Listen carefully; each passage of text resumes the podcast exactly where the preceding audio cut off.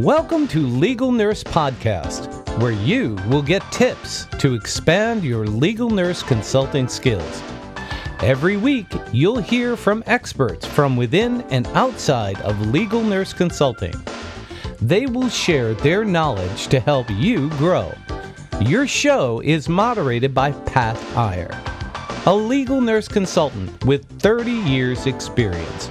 So, join our community, sit back, relax, and get ready to learn. Here's Pat.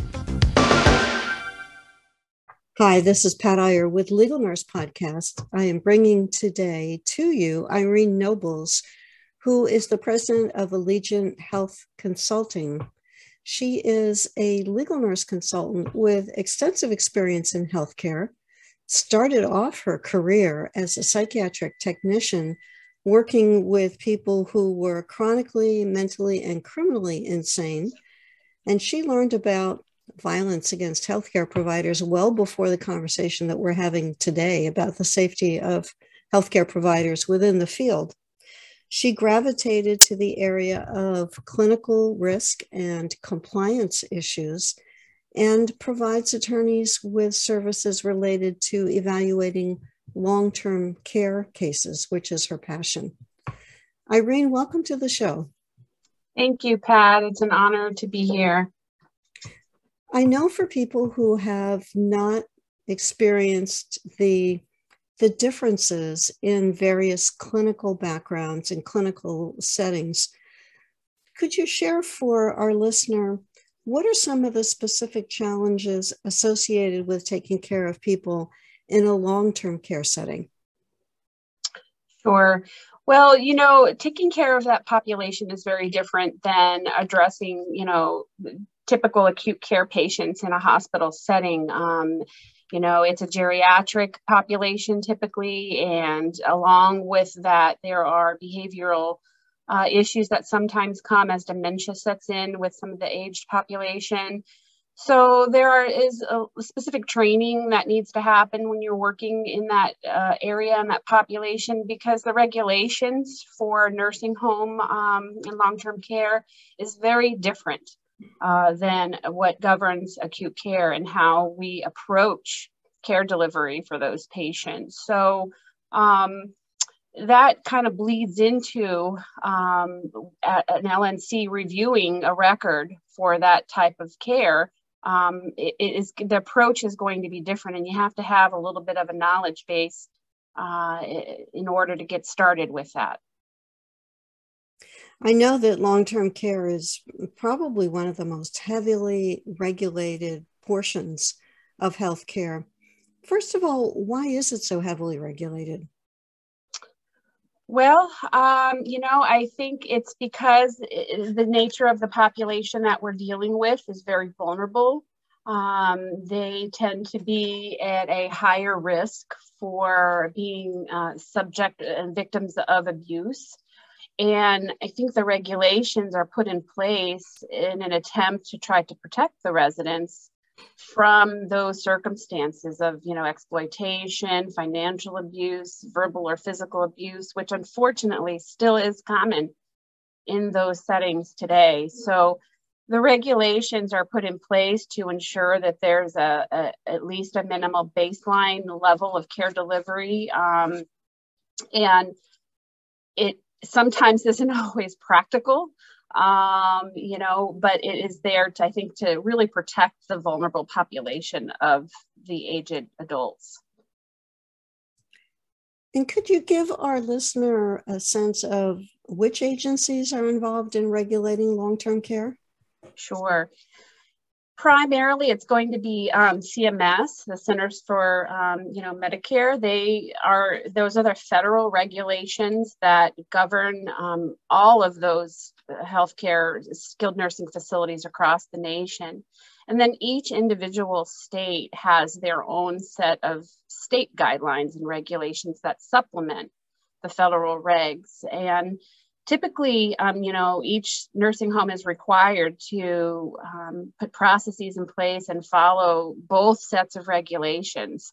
Um, and when it comes down to determining uh, compliance uh, and whether or not the, the facility is um, meeting the requirements, they're going to go with the strictest set of rules uh, when identifying deficiencies. And so even though you may be, may be following state regulations, um, if you're not following the federal regulations, you can still be cited as deficient, you know, in that practice. When those surveyors come in, I know that there is a, a big focus on looking at the medical record. They sometimes can be brought in because of a complaint, and then are, they are evaluating a specific chart and, or a series of charts. And they can also do medical record review during routine surveys. I know that it's a surprise to people who are used to looking at hospital charts when they see a nursing home chart and notice the differences. What are some of those differences? Yes, it's definitely very, very different, Pat. And, and I've reviewed records for both. Um, but one of the main challenges to consider is um, not all nursing home facilities are fully electronic, for starters. Their records are typically still going to be partially electronic and partially on paper. Um, and with that being said, it is considered uh, or can be considered a long term care environment for nursing home. Initially, some residents will go there for rehab, and um, sometimes the expectation is to transition back home when their therapies have completed and they've made progress, but that's not always the case. And so sometimes residents make skilled nursing homes their home. And so they can be there for a very extended period of time, and that could be months on end and even years. So that results in a very voluminous medical record. Um, and part of the process is to also thin those paper records. And as they get thicker and consume, you know, become voluminous, they, those records are then taken and stored in medical records. And so um, care delivery can sometimes be a little challenging because you don't have access to some of the previous records, uh, particularly if there was a diagnostic exam or something that happened a year prior. It may not be in the current record right there on the chart where nurses won't have access to it. And so that that causes a lot of breakdown in continuity. Um, but I think there's different chart sections as well, which is another key component. Um, and if you're not familiar with the different chart sections and the type of documents that you would find in uh, the record, you're going to have a more difficult time or more challenging try, time trying to analyze uh, the facts of the case.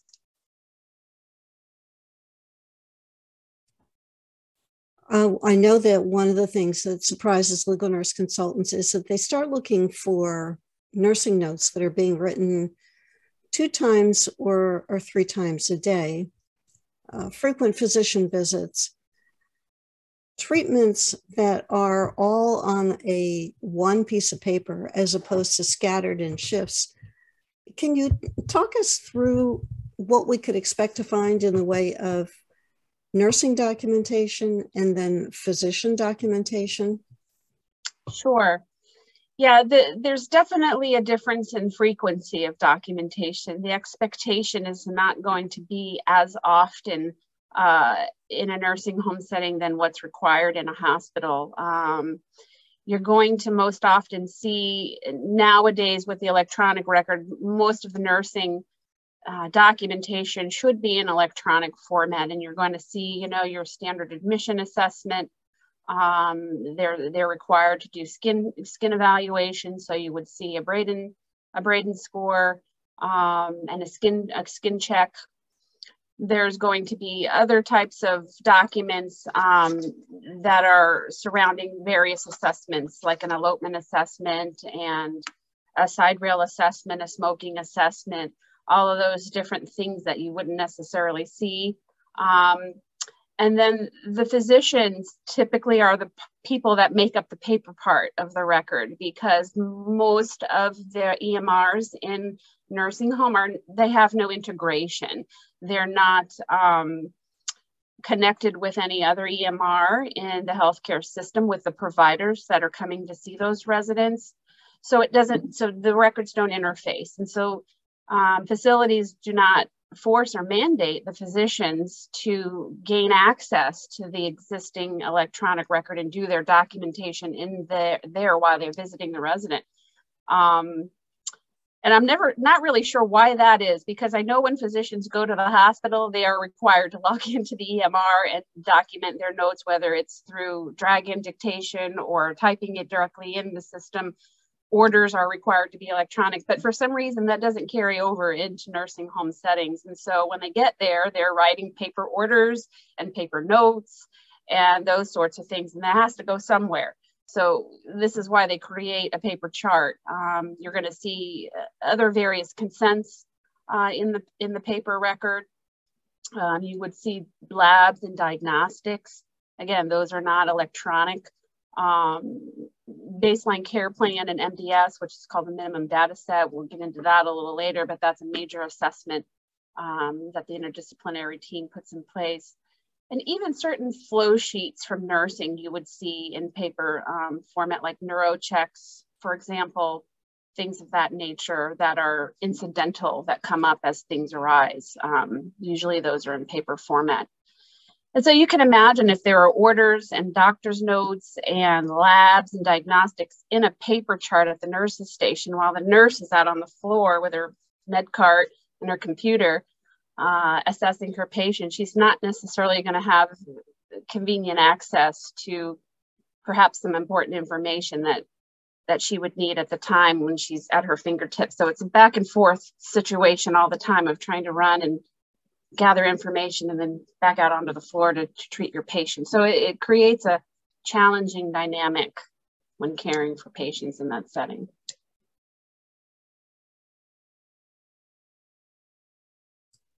I had not considered the hybrid aspect of the chart as causing that inconvenience.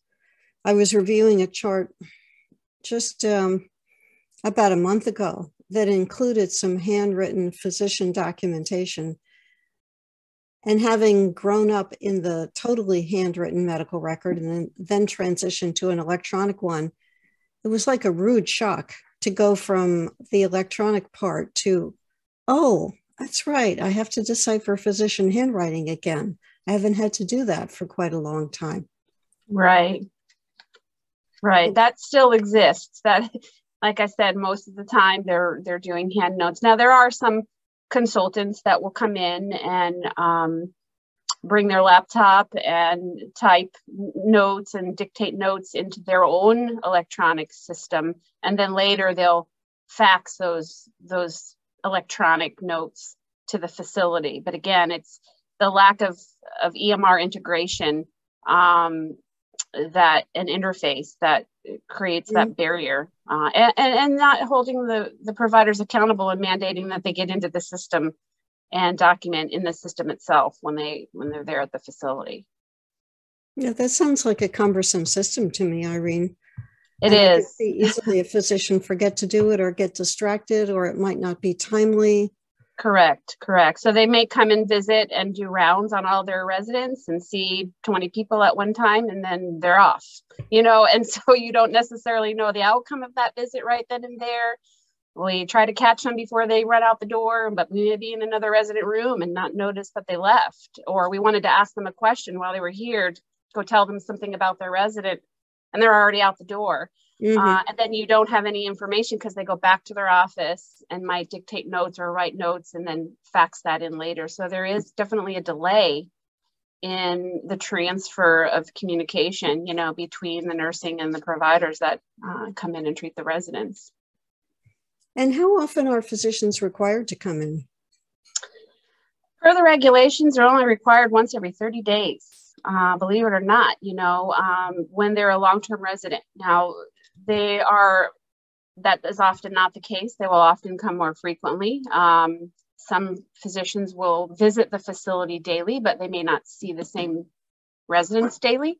They'll come and visit maybe two or three at a time, then they'll come back the next day, visit another handful, and so on and so forth. So they are uh, definitely more frequently present in the facility, uh, but that doesn't necessarily mean they're seeing those residents uh, all that all that time that they're there. Um, if that makes sense you know they're they're mm-hmm. seeing you know a few at a time so they may have been there every day but only touched base with that resident once in the previous two weeks mm-hmm. for example so and that's another uh, thing that is different than the hospital setting um, where the expectation is physicians are visiting their patients daily um, yes, as well as the use of hospitalists who are in charge of those patients in the hospital and don't have a private practice and are there much more frequently as well. Right, right. And then we get to nursing documentation, which is different again in terms of the frequency. Tell us about the expected minimum amount of nursing documentation. Well, again, you know, there's always the nursing assessment on admission um, is the expectation. And if a resident is uh, on Medicare, and so they are required and they're there for therapies or skilled nursing as opposed to long-term care. So there's a difference between that. Uh, I know sometimes we use the the words interchangeably, but Typically, when a resident is first admitted to a nursing home, they're there for a skilled need. They have a wound, they need IV therapy, they need physical therapy. Um, per Medicare, that's considered a skilled need. And, and so they're there um, for a certain amount of the days that Medicare will cover for that type of treatment. And then once those days are exhausted, um, the resident is either discharged or they're given the option to privately pay for a long-term care stay. And so when if that happens, um, then the documentation requirements and the frequency changes. Um, but while they're skilled, their nursing does need to have um, daily notes. And so there's usually a recap of nursing care that was provided uh, for the specific reasons why the resident is there. Um, so it's not okay to just put a generic note that says resident is fine, no changes, and document your physical assessment because they're not there for that. that. They were there for an infection or a wound or therapy. And so nursing is required to specifically make notes on why the skilled nurse is necessary to treat that wound or what the patient's response is to the therapy interventions um, and things like that. So the detail needs to be a little bit more focused on the goals of the skilled nursing rehab stay. So, um, and then there's skin assessments uh, and Braden scale, and that is required uh, to be completed upon admission and then weekly thereafter. Um, which differs than acute care as well. I, I some institutions require daily Braden uh, assessments and skin checks, uh, or at least every shift uh, in a hospital setting. Whereas in skilled nursing, even though nurses may look at a, a resident's skin every day, they're not required to complete a formal skin evaluation or skin assessment, um, except once a week.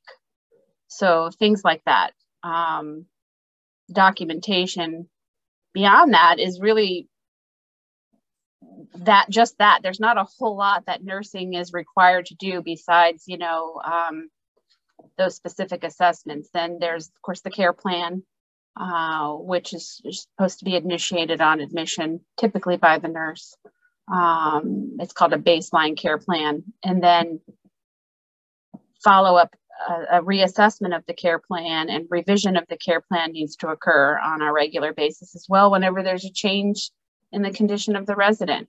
Um, there's no specific timeline for that. It's usually um, when when there's a change, but along with care plan revisions comes um, the MDS assessment, which stands for minimum data set, and that is a comprehensive assessment dictated by Medicare that must be completed on admission.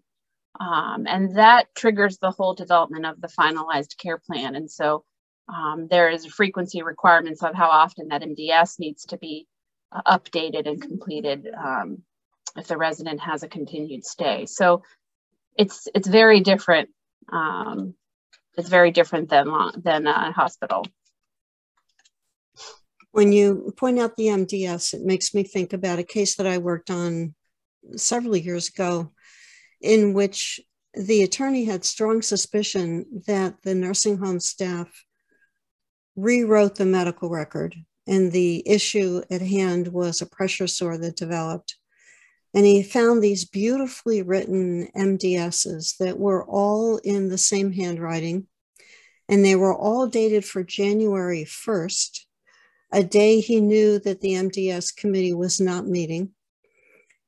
And it was perfectly consistent, detailed handwriting, and all of it, he established later, was rewritten at one time to try to protect the interests of the facility as opposed to the interests of the resident who ended up with a, a very extensive pressure sore. Have you seen instances where you questioned the documentation validity in cases you've reviewed? Um, I have. Um, there was one case that I reviewed um, a few months back. It wasn't too long ago. Um, and it involved a fall of a resident. And it was interesting because the nurse's note that described the incident had discussed that, um, you know, this time that the resident was found and indicated that the CNA had just been in there uh, 30 minutes prior and the resident was sleeping. Um, and so basically, a very vague note asserting that they did nothing wrong, but the resident just got up unassisted. But when I went back and looked at the CNA flow sheets um, and their documentation, they had documented 30 minutes prior that they were there uh, with the resident, but they didn't document that the resident was sleeping. Um, in fact, uh, well, they did. They made a note saying resident asleep um, in their in their note. But when I went to the flow sheets, I saw at that specific time that they took a, um, vital signs and had um, toileted the resident and documented a BM. So I'm thinking to myself, well, we can't have both here. We can't be toileting and having a BM and taking vitals at two in the morning when your nurse is saying they were sleeping at that time. So which is it? You know. Um, and then later went on to see that 10 minutes after that flow sheet note of being toileted and vital signs, um, there was a pain assessment completed and the resident had expressed severe pain uh, and was medicated. Uh, so I looked at the MAR and saw that they were medicated for pain. And yet all this was taking place, you know, 30 minutes prior to the actual documented time that the alleged incident occurred. So it made me start to think, well, why are you giving pain medication? Um, and why is the patient reporting a 10 on the scale, pain scale, if they were sleeping at that time? and and so it, it just didn't make sense to me so i was able to kind of pick apart and and look at the timelines I, I looked at the transfer record when the resident was sent out to the to the emergency room for an evaluation that uh, time that they were called and what was documented on the transfer form was 10 minutes prior to the time that the nurse documented the incident actually occurred so again lots of things were happening prior to when she actually alleged the incident occurred. So there was some of those inconsistencies you can pick up on, but you have to know where to look. Um, and and when you mention the MDS, sometimes people don't even understand the right way to interpret that as well. And when was the MDS completed versus when was it signed that it was completed?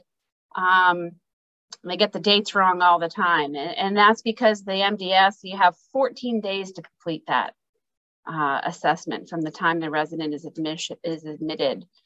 And, um, and oftentimes, because the MDS drives the care plan development, you're not going to see the care plan coming until after that.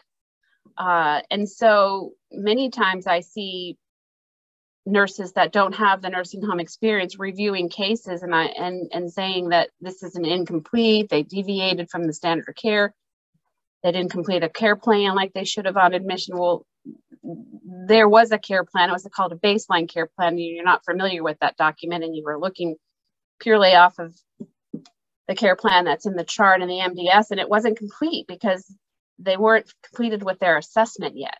Uh, and that's the reason why. And so again, there's lots of little innuendos like that, that unless you have that knowledge ahead of time, you, you may not uh, interpret their record appropriately. There are also documents that contain information about the resident that never make their way into that residence chart. Can you give us a little sense of what other types of documents the attorney might be able to request that would shed light on a resident's care? Yes, it's supplemental documentation that I look for all the time. Um, you know, that necessarily aren't part of the medical record. Aside from the, the policies and procedures and perhaps protocols, or some facilities have standing orders, those are obvious. And, and, and most LNCs know this if they're evaluating a fall case, they might think to request the fall policy, you know, fall prevention policy to help them uh, interpret whether the staff followed protocols to ensure the safety of the resident.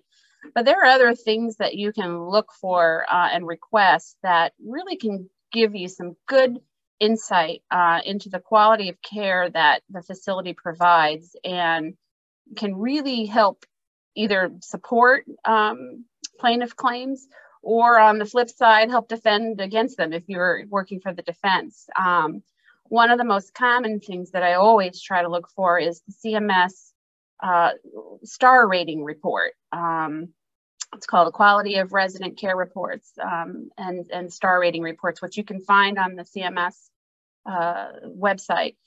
And basically, each nursing home is rated on a five star scale, much like a hotel, right? Five stars is the great quality care, and one star is not so great at all. So, um, consumers can go on and look at the star ratings for those facilities to get a, an insight into the quality of care. And there are certain quality indicators that the facilities are required to submit data on. And, and that also comes from um, deficiencies, state surveys, uh, MDS, complaint investigations, all those things kind of comprise that data. But um, the star rating and quality reports, state survey inspection reports, um, which will highlight deficiencies that were identified, um, the corrective action plans that the facility had to put in place to correct those deficiencies. Those things can be accessible. Um, I like to look at the daily staffing reports, um, hours per patient day to make sure that the facility is meeting the minimal state requirements for staffing ratios. Because you, know, you hear that a lot as being a, a claim that they ever short staff, short staff, short staff and that that doesn't necessarily mean just because there weren't you know um, lower nurse to patient ratios that they were short staffed you have to prove that they were short staffed and you do that by looking at their daily staffing ratios and there's a formula they use but you can look at those reports. Um, I also look at uh, other things like resident council minutes, uh, meeting minutes. So all nursing homes are required to have a resident council uh, where the residents can get together and talk about uh, their concerns or um, suggestions to for activities and different things like that. And they are allowed to invite a facility member to attend that meeting. Um, and so a lot of times uh, you'll get some good information from resident council meeting minutes um, where they might be discussing call light issues or linen issues, housekeeping, uh, the food is you know cold or not getting what we ordered you know random things like that can help.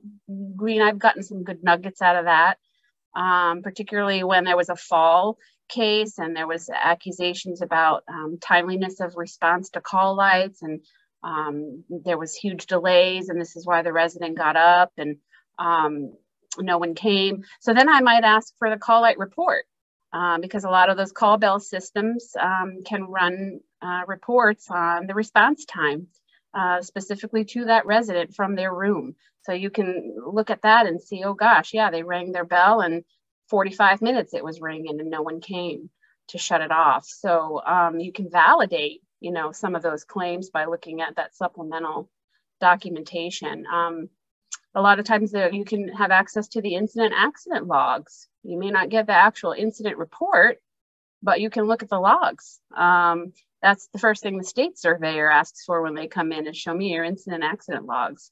And facilities are required to keep a log uh, of all the those events in their facility. So if you're pulling that log and you're looking and you're seeing 25 falls in a month, um, we have a concern about safety in this facility. So those are very valuable pieces of information. Grievance logs, same type of thing. When a resident wants to file a grievance, social services is required to log that and summarize what the grievance was. Um, infection control logs, wound care logs, all the logs are things that you have access to. Um, and then I like to look into employee files sometimes because I want to validate that the um, employees have had and completed the required competencies uh, and training for long-term care uh, and what's required in those settings. Um, so things like that are, are good supplemental documents to, to consider. Uh, you brought up some things that I didn't know was available. And I think over the years, in particular, attorneys ask experts you know, is there any way of knowing how long that patient's call light was on? And in older systems, there is no way, but you're describing now that it's much more readily available to find that data. Yes, yes. Alone can make a huge difference in a case. It does. And and when I was the director of quality and risk management um, for an acute care rehab hospital, um, I was also the patient safety officer, and I was in charge of obviously collecting data on our core measures, and falls was one of them. And I also uh, led the falls team uh, and developed the fall policies and the fall prevention program. So, so the call light report was data that I looked at all the time. Um, I later became the chief nursing officer, and I was also required to pull those call light reports because um, when we looked at patient satisfaction surveys, um, patients will make comments and they'll say, no one came, the call light was forever, you know, those sorts of things. So I, I, I wanted to validate the, the truth behind that. Um, and so I would pull those call light reports and look at that patient room specifically to see how long that call light had been on. Um, and, and, that was helpful then to go back and you know re-educate the staff or change your processes you know look at why why is there a call light delay you know it's not always staffing you know um, mm-hmm. there are mm-hmm. other issues that you need to look at and consider and so um, yeah but again unless you have that exposure or know that that's available to you, you you could potentially be missing some really great information that can help you with your case I know that the person who's watching this on our YouTube channel or listening to it on the audio channels is going to say, How can I reach Irene to ask her a question? What would be the best way for that to happen? Well, Pat, um, individuals can uh, email me. That's the best way. Um, it's Irene at allegianthealthadvisors.com, and that's A L L E G I A N T, health advisors with an S dot com. Um, or that can be found on LinkedIn. Um, I, I, do not have a website at this time. That's in the works right now, so I don't have a web address to share, but uh, certainly I'm re- very responsive to email um, and I am uh, responsive on LinkedIn. Well, Irene, I so appreciate you sharing your expertise. I know from this brief conversation that we had that there's so much more that we could have talked about, and in particularly my biggest takeaway from what you shared is the vast amount of information that's available beyond the resident's medical record.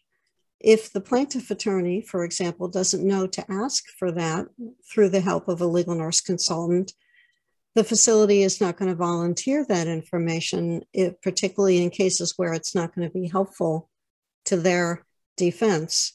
So it, it requires us as legal nurse consultants to be aware of what's available and the nuances of nursing home care cases. Get a good person like Irene as an expert witness or as a background person to help to help you with a case.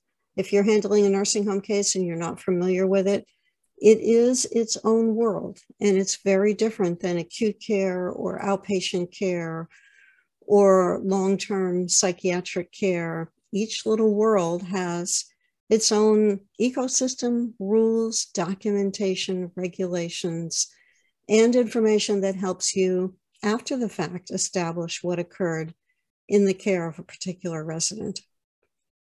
So, thank you so much, Irene, for being here with us. It's been wonderful. Thank you, Pat. It's been my pleasure. And if you have not already downloaded the Expert Edu app from the Apple Store or from Google Play, that app is a way for you to stay in tune with us, to watch the videos and read the articles and watch the podcasts that I produce through Legal Nurse Business. There are tips for you as a legal nurse consultant and also, if you are interested in writing and improving your writing skills, another part of the app is designed to help you with writing.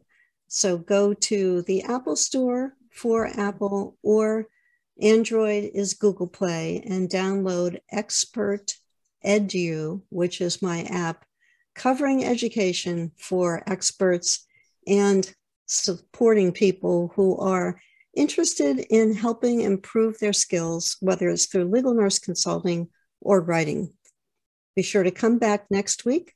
New show, new guest, new topic. Thanks so much. Hi, I'm Pat Iyer. This is Legal Nurse Podcast. I am with Rick June, who is in Alberta. We've been talking about some of the components that help make your legal nurse consulting business successful. Rick, what were some of the key topics that we covered in your podcast? Thank you, Pat.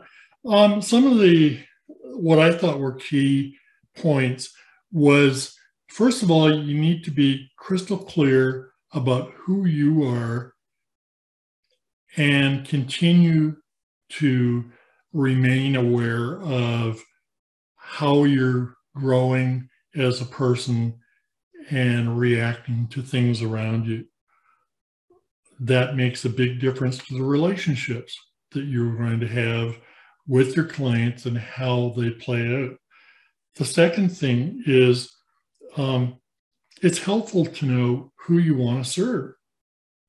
Who do you want to be your ideal client?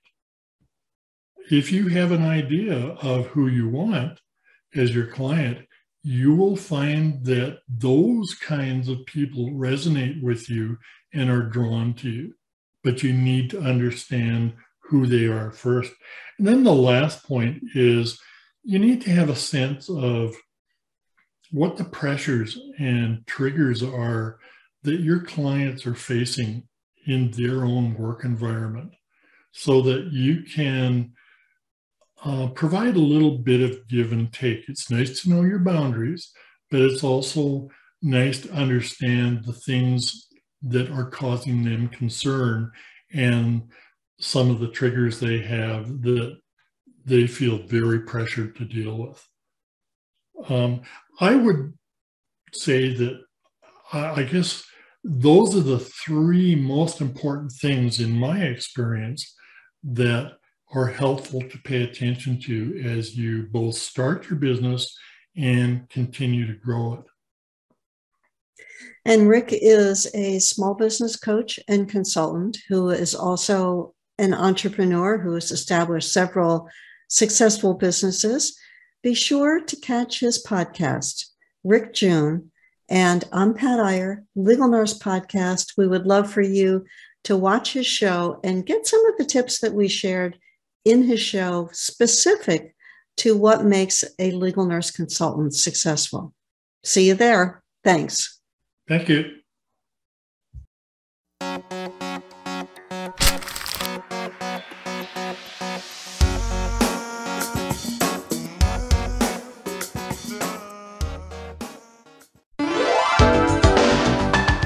We hope you enjoyed today's episode. Check out Pat Iyer's resources for legal nurse consultants on legalnursebusiness.com. Pat coaches legal nurse consultants so they make more money get more clients, and avoid expensive mistakes. Check out her coaching program at lncacademy.com. Please subscribe to our podcast and leave a review on Apple Podcasts. Join our community to get notified of each new episode and to receive the transcript of today's program. Complete the request form on podcast.legalnursebusiness.com. We appreciate you and your interest.